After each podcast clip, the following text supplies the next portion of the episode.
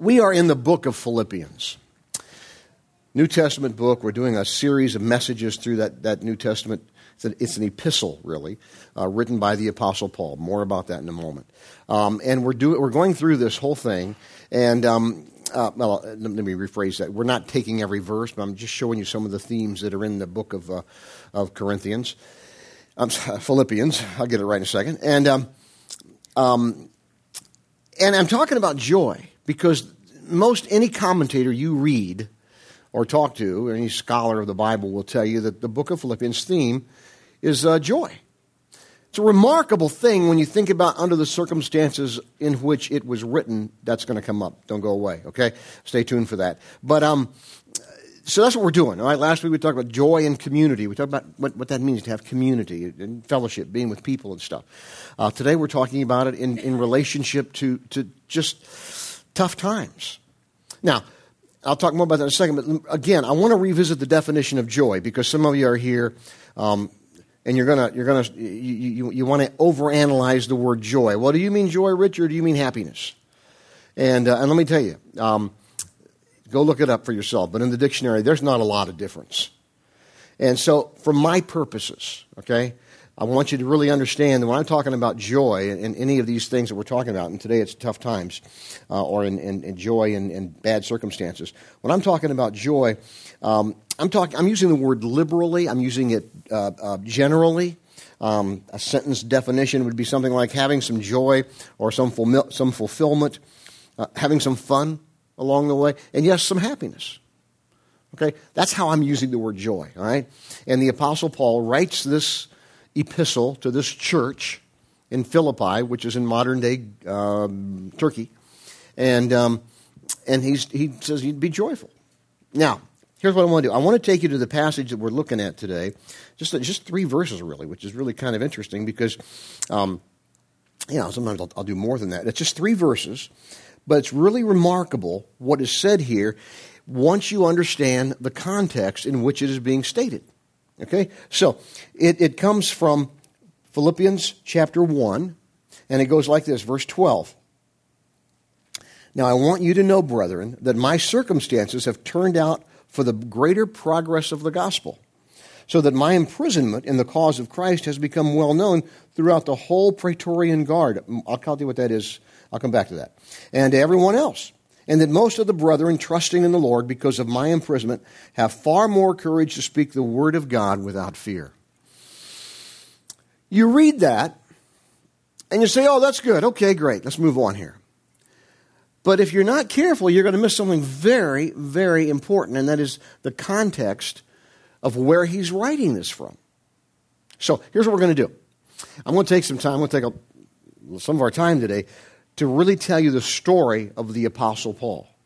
Because you got to understand the man to understand his writings, I, I believe. And I think, I, I, have kind of got a thing here. I'm, I think he's probably one of the most misunderstood people in Scripture. You hear all kinds of people say, oh, the Apostle Paul was a misogynist, he was a, he was a sexist, he was a this. And none of that is true. It's just not true. People uh, make some deductions, conclusions that are just ridiculous. So let me, just, let me just bring you up to snuff on who the Apostle Paul was. A book that I would recommend um, if you really want some further reading on this. First of all, you can just go to the, the Bible, go to the New Testament, the book of Acts, start in chapter 9, just start there and go through the end of the, of the book. That's like chapter 9 through 28, 28th chapter. That, that, sounds like a lot. It's not that much. It won't take you long. That'd be the first thing to do. Second thing, if you really want some good, good reading on it, I, uh, Charles Swindoll has written a book called Paul. And uh, it's a great book. I just read it myself. Um, so, um, just for some extracurricular stuff, if you want to do that. But here we go. He was, uh, he was born uh, from, uh, of a Pharisee and his wife. A Pharisee, that's the ruling class of the Jewish culture. Literally, the ruling class. I mean, you're talking, we're talking the upper echelons of, of society. We put it that way today. Um, interesting. They, they, not just Paul's parents, but uh, people of their like ilk um, sought to guard their children from contamination. Therefore, they could not have friendships with Gentiles. How about that, huh? Um, sort of, you know, anti-Semitism in reverse, if you will. Uh, he was uh, he, from the from the from the from a very early child. He spoke Greek, which was the language of the culture. He had a working knowledge of Latin, And uh, in, in the home, they spoke Aramaic, which was a derivative of Hebrew. By age 13, uh, Saul had mastered Jewish history, uh, all three languages, the literature of the prophets, the Old Testament prophets, uh, and the poetry of Psalms by that age, by age, age 13. Therefore, according to Jewish custom, he's ready to be sent off to what we would call now, not then, what we would call now basically graduate school. He comes from this well to do family. His mother dies, by the way, at age nine. So at, at age nine, from then on, it's just his father raising him. His father was a big time Pharisee. Um, we use that term today negatively. In this culture, that was a very big deal, a very positive thing.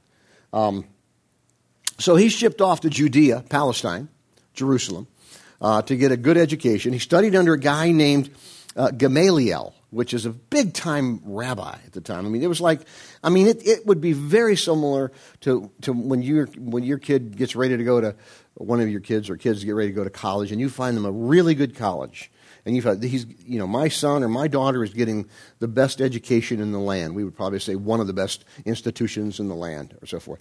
That's equal to that. Okay. Um, so for the next five to six years, he studied under the renowned Gamaliel. He apparently became a leader among the students. Um, his ambition was to be on the Sanhedrin. Now, the Sanhedrin was basically your Jewish Supreme Court. There were only 21 men on that and his ambition was to be there. So he's a leading up and coming lawyer in Jerusalem, just rocking and rolling, you know, just you know, kicking tail, taking names, as they say, and uh, just doing really well. He is passionate about Judaism. Raised in that kind of home, that's not a surprise. So passionate that when this new thing comes along called Christianity, they didn't call it that then, they called it the way. When Christianity comes along, he's thinking, this is going to somehow contaminate or pollute the Judaism that I love and that I, that I so revere. So he, along with other people like him, begins persecuting those who are Christians, particularly if they've come out of a Jewish background. And there's one town where a lot of those folks have uh, fled to. It's called Damascus. It's about 100 plus miles out of Jerusalem, sort of northeast. Um, you know, and in those days, 100 plus miles, that's a long, long way. You know, because you're either walking or you're on a donkey or a, maybe a horse or a camel. But um, it's a long way. Um, so he's gone his way to Damascus to persecute more Christians. On the way, a bright light just boom that he can't just knocks him off his horse. He can't see anything with this bright light, and he hears this voice: "Saul, Saul, why, why are you persecuting me?" And, and, and, and his name is Saul. I didn't tell you that. His name is Saul. He becomes Paul later on. Um, he, he, Saul, Saul, why are you persecuting me? And, and, and, and Saul says, uh, Who are you, Lord? And he said, I am Jesus, the one you're persecuting. It was at that moment, some people believe, that he became a person of faith in Christ. Some think it was maybe later. But he's led by hand because he can't see, he's blind, into Damascus. A guy by the name of um, of um, Ananias is really told by God in a, in a, prayer, in a kind of a weird kind of way, to go uh, and minister to Saul. He does that. He blazes. He prays over him. His the, the quote unquote scales fall off his eyes. He's able to see again, and um, and then for the next um, next three years, Saul, now Paul, is in the Arabian desert studying and learning about being a person of faith for three years. Three years pass. He comes back to Damascus. He's about the town talking about his faith. Can't find very many Christians at that point who are going to really support him because they're like, this is the guy that was beating and killing and torturing Christians three years ago. I'm not sure I want to mess with him. You know? But he's going about the temple, always very respectful of the Jewish customs. Didn't come in there and say, You guys are going to go to hell, or, you know. He was very respectful, never did anything inappropriate because he knew the Jewish customs. He'd studied them, he was a lawyer in them. And, uh, and, and, but just talking about Christ. Well, the Jews, are, the Jews go crazy. They're like, Oh my gosh, this is one of our fair haired boys who, who now is going out telling people Jesus is the way. We got to get rid of him, we got to kill him. So they, they, he became a wanted man. They put guards at each of the gates of Damascus, hoping to catch him on his way out. One of the people found out about that. They said, they said Paul, you got to get out of here, but you can't go out the gate. So in the middle of the night, they let him out a, a, a window with a basket outside the walls of Damascus, and he escaped to Jerusalem. Goes to Jerusalem. Again, we're still talking three or four years since he's become a follower of Christ. Goes to Jerusalem, starts looking for some people to hang out with, some other people like minded, some people who are believers. Well, guess what? They don't want anything to do with me either. They're like, I don't want anything to do with you. you killed somebody that you beat up somebody that was my friend four years ago. So, so what happens is there's one guy. His name is Barnabas, who comes along. It's a great name because the name means son of encouragement. Isn't that a great name? Why don't we name more kids Barnabas? I don't get that. I ran that flag up the flagpole with my wife, our firstborn.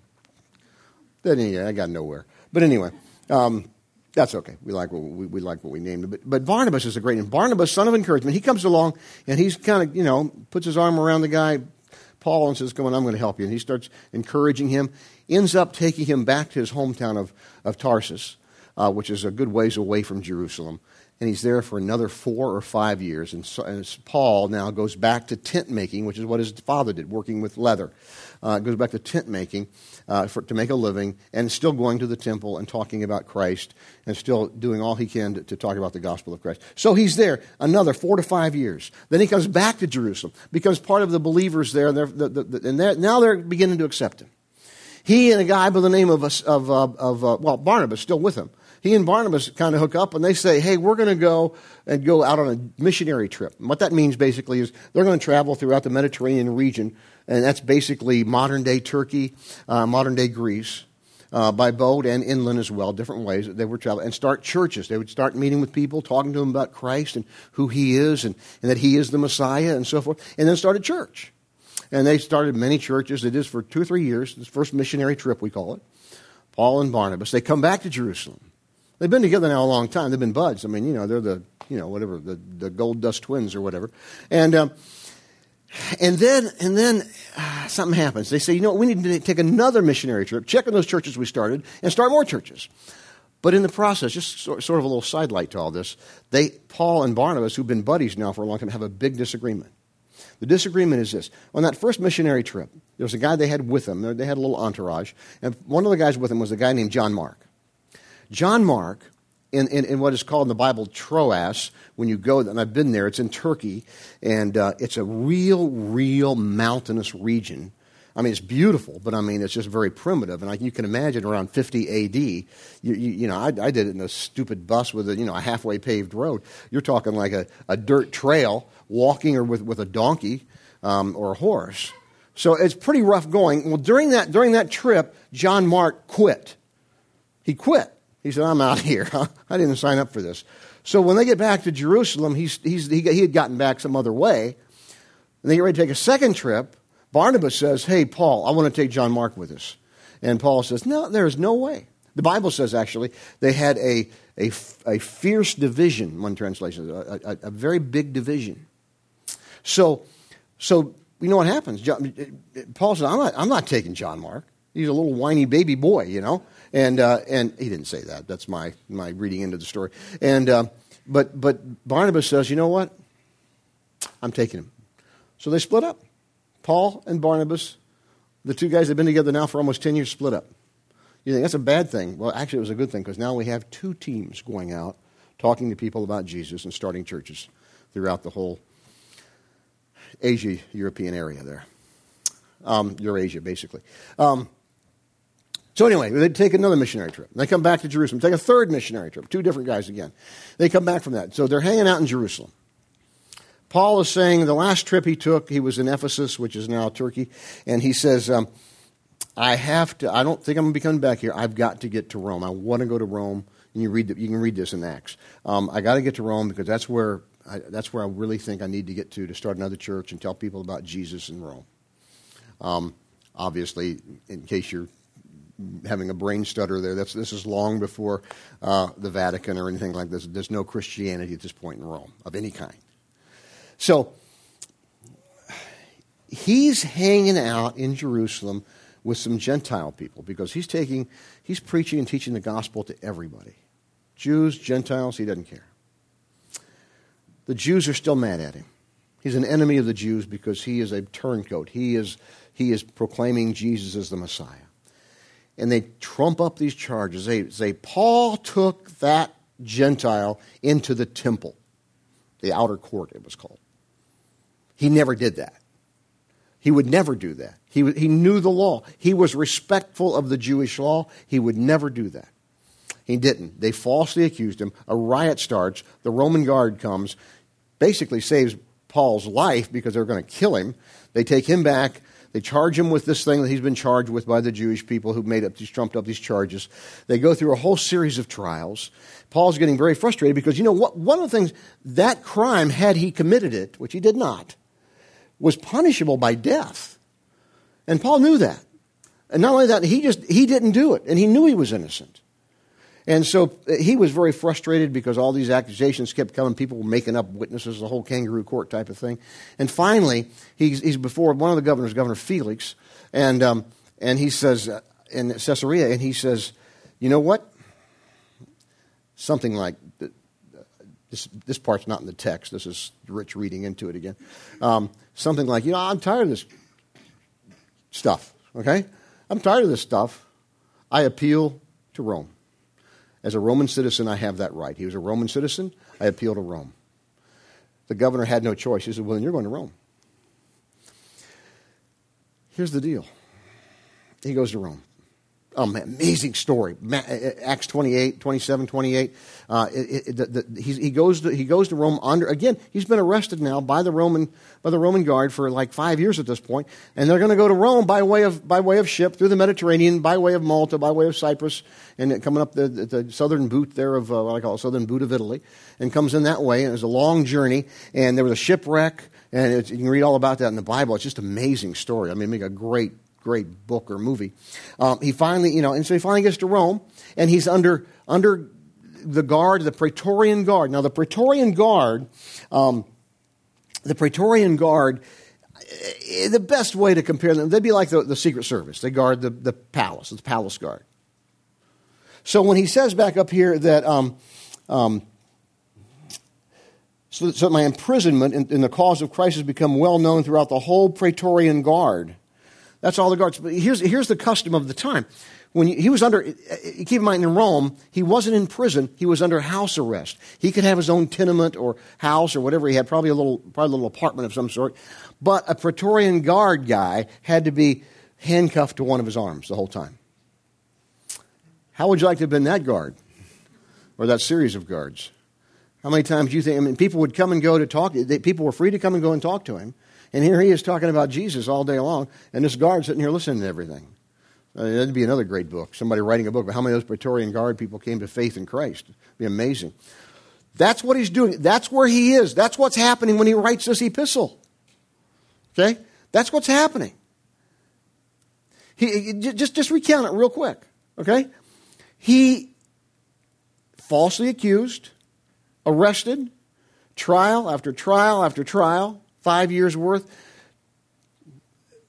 Wayward journey through, through the Mediterranean that almost cost him and everybody else's life. Finally gets to Rome. He's in his, in his whatever it is, apartment, uh, chained to, a, to some sort of guard, Praetorian guard, a palace guard, and he's writing this letter Hey, you know what, guys? This has really turned out well. What is this guy smoking? I mean, isn't that amazing? Here's what I want you to see. That's a long story, but I'm, I'm, you, you got to get the context of this. Well, that way, when you read those, when you read that, now I want, I want you to know, brother, my circumstances have turned out for the greater progress of the gospel, so that my imprisonment in the cause of Christ has become well known throughout the whole Praetorian Guard and everybody else. And most of the brethren trusting in the Lord because of my imprisonment have far more courage to speak about their faith now. This has been just a win win. People have come to know Christ. People are more bold to speak out about Christ because of what, what has happened with the Apostle Paul. Three things, very quickly. First one is be comforted. Be comforted. Your life story is still being written, still going on. And you don't know exactly what's around every turn and every corner, obviously. You know, as a result of that, try to live with a little less stress. You know, here's a quote from uh, those of you who know me know I love G.K. Chesterton. You maybe have seen this before if you've been here a while, but if not, it's worth seeing, or worth seeing again, actually. Chesterton said this But in order that life should be a story or romance to us, it is necessary that a great part of it, at any rate, should be settled for us without our permission. If we wish life to be a system, this may be a nuisance, but if we wish it to be a drama, it is essential. But we should like it still less if the author came before the curtain every hour or so and forced on us the whole trouble of inventing the next act. A man has control over many things in his life, but if he had control over everything, there would be so much hero, there would be no novel. The thing that keeps life romantic and full of fiery possibilities is the existence of these great plain limitations which force all of us to meet the things we do not like or do not expect. God doesn't come out before every act of your life and say, Oh, by the way, Rich, I'm going to do this and this and this and this. Boy, I wish he would. Uh, you know? But you know, I can take comfort in that. God, God's God's still there. There's a God in heaven. And as I trust Him, He's going to watch out for it. He's got me. Be comforted. Be prayerful. I, I, debated whether to use the word prayerful here or whether to use the word be trusting. It could be either one, but I mean, when I say be prayerful, I mean you pray for wisdom and the ability to trust, trust Christ in a deeper way. Um, you know, you, you, you work hard at thinking, trying to figure out your life and what to do and, and how to live and work in a way that's going to honor God. And you make those plans, you set that path, you, you, you pray, you think, you, you, you, get good counsel. The Bible says there's wisdom in a multitude of counselors. Um, you get it all planned out. And you know what? Sometimes it goes just like you planned it and you say, Man, I'm good. Or something like that. Sometimes, though, it gets all blown to pieces. Sometimes it gets blown to smithereens. Hmm. Swindoll, in his book on Paul, said this Surprises are always part of God's leading and always intensify our need for faith. And we have surprises, don't we? Proverbs says this You can make many plans, but the Lord's purpose will prevail. You seek, you pray, you wrestle with choices and decisions, but you still have to trust. Be prayerful. Be comforted, but you got to pray and trust. That's hard sometimes, isn't it? That is for me. It's hard. Third thing, these all tie together. Be thankful. You know, God is at work in you and around you, and when one comes to Christ, you have no idea of the adventure that you're about to go on. This, this thing called, we call the journey of faith. This adventure. It is an adventure. You enjoy the good times. You, you, you seek to meet the challenges that God continues to, to, to, to have or allow in our lives. And, and, and, and you work away, and, and, God continues to work inside of you. And, and whether it be changing our rotten attitudes or, or sometimes dealing with the, the, the things where we were done wrong, in the words of the country song, just done wrong by somebody. When, we, when we've surrendered to God, Christ has a way of getting us into the greatest place of His blessing. He does. it may be through our plans, it may be through our challenges, it may be through our missteps, our mistakes, or even those times when we were done wrong. Ephesians says this Now all glory to God who is able through his mighty power at work within us to accomplish infinitely more than we might ask or think The Apostle Paul had this desire. He wanted to get to Rome. Guess what? He got to Rome. Yeah, but you say, that's not right. That's not fair, Rich. He got to Rome, and he had freedom to, to, to speak of Christ. He never had any idea how that was going to happen. I can pretty much bet, and I'm a betting person, I'll bet you, uh, I can pretty much bet that the way that he had figured that he might get to Rome had nothing to do with the way he did get to Rome. Isn't it amazing how when we trust God, so many times some of the things that, that, that, that happen in our lives, we're like, wow, I just didn't know that was going to happen quite like that. Hmm. so many things like that. You know, you think be comfort, be comfort, comforted, be prayerful, be thankful. Let me tell you something. Um, there are there aren't many, but there are some advantages to age, and um, I'm going to tell you one right now. Well, yeah, I just thought of this. Um, you can get into the movie a lot cheaper. Do you know that? I mean, I, got, I mean, I got an ego that's ridiculous. And, and the first time they offered me a, a, a senior discount, I was like, ah, a senior discount. And, and, and then they, I said, how much is it? They said, 10 bucks. I said, oh, I'm in, baby, I'm in. you know? no, that wasn't what I was going to say. Sorry. Um, one of the other advantages to age, besides cheaper movie tickets, um, is, is you can look back and see some of the pitfalls, chuck holes, dropping off the cliff areas of your life, and you look back and you say, God did this, and God did this. And you know, God, you really do have my back. And God says, Yeah, Rich, it's in the Bible. You've read it many times. And I'm a slow learner. He really does. And you, and, and, you can see the same thing in Paul's life, all this stuff. I mean, he's, he's, he's, he's, been, he's been accused of something he didn't do and would never do. He's arrested. He's in, he's in captivity basically for, for over 10 years.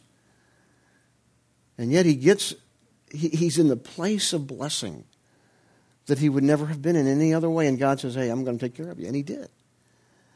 And Paul then can write about it. And, he, and he just in, in just an amazing way and says, Hey, hey, you know, here it is. I know my circumstances have turned out for greater progress of the gospel. This is good. It's a good thing, man. And you know, I, I don't know what you're going through, and, and or, or maybe we'll go through. But here's the thing: the gospel. Let me just talk about the gospel for a minute. The gospel takes a person like me, just a, just a broken, sinful, screwed up dirt ball, okay? Oh, that's you too, by the way, uh, just so you know.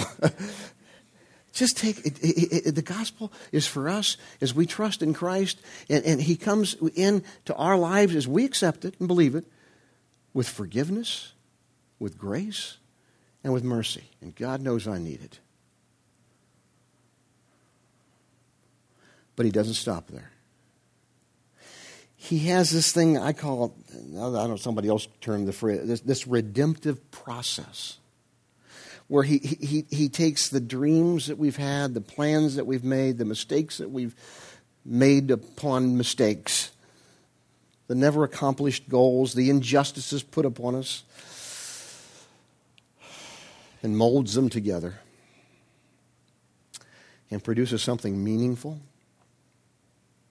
something productive, something fulfilling, to put us in the place of blessing and overall a place that's going to honor our Lord and our God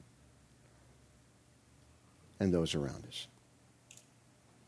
That's amazing to me. Just a personal thing. Um, We've been, uh, most of you know this. If you don't know this, we're, we're, in the process of having a new senior pastor start sometime the next, uh, this next month. And people are out, some of you are always asking me, which I appreciate, by the way. How are you? How are you doing? How are you doing, Richie? Because I've, I've been all, most of my life in ministry, a, a senior pastor. I mean, back in the day, we just called it pastor. Of course, we have other names now. But anyway, um, and I said, you know, I'm doing great. I'm doing fine. I mean, I'm, i was all in on the process. I really was. I, am much more in when I got to know Chris because I really believe in who he is, and I believe he's going to lead us in a great way in this next season of ministry. And uh, I'm excited to see how that's all going to operate. But it's different. It's change.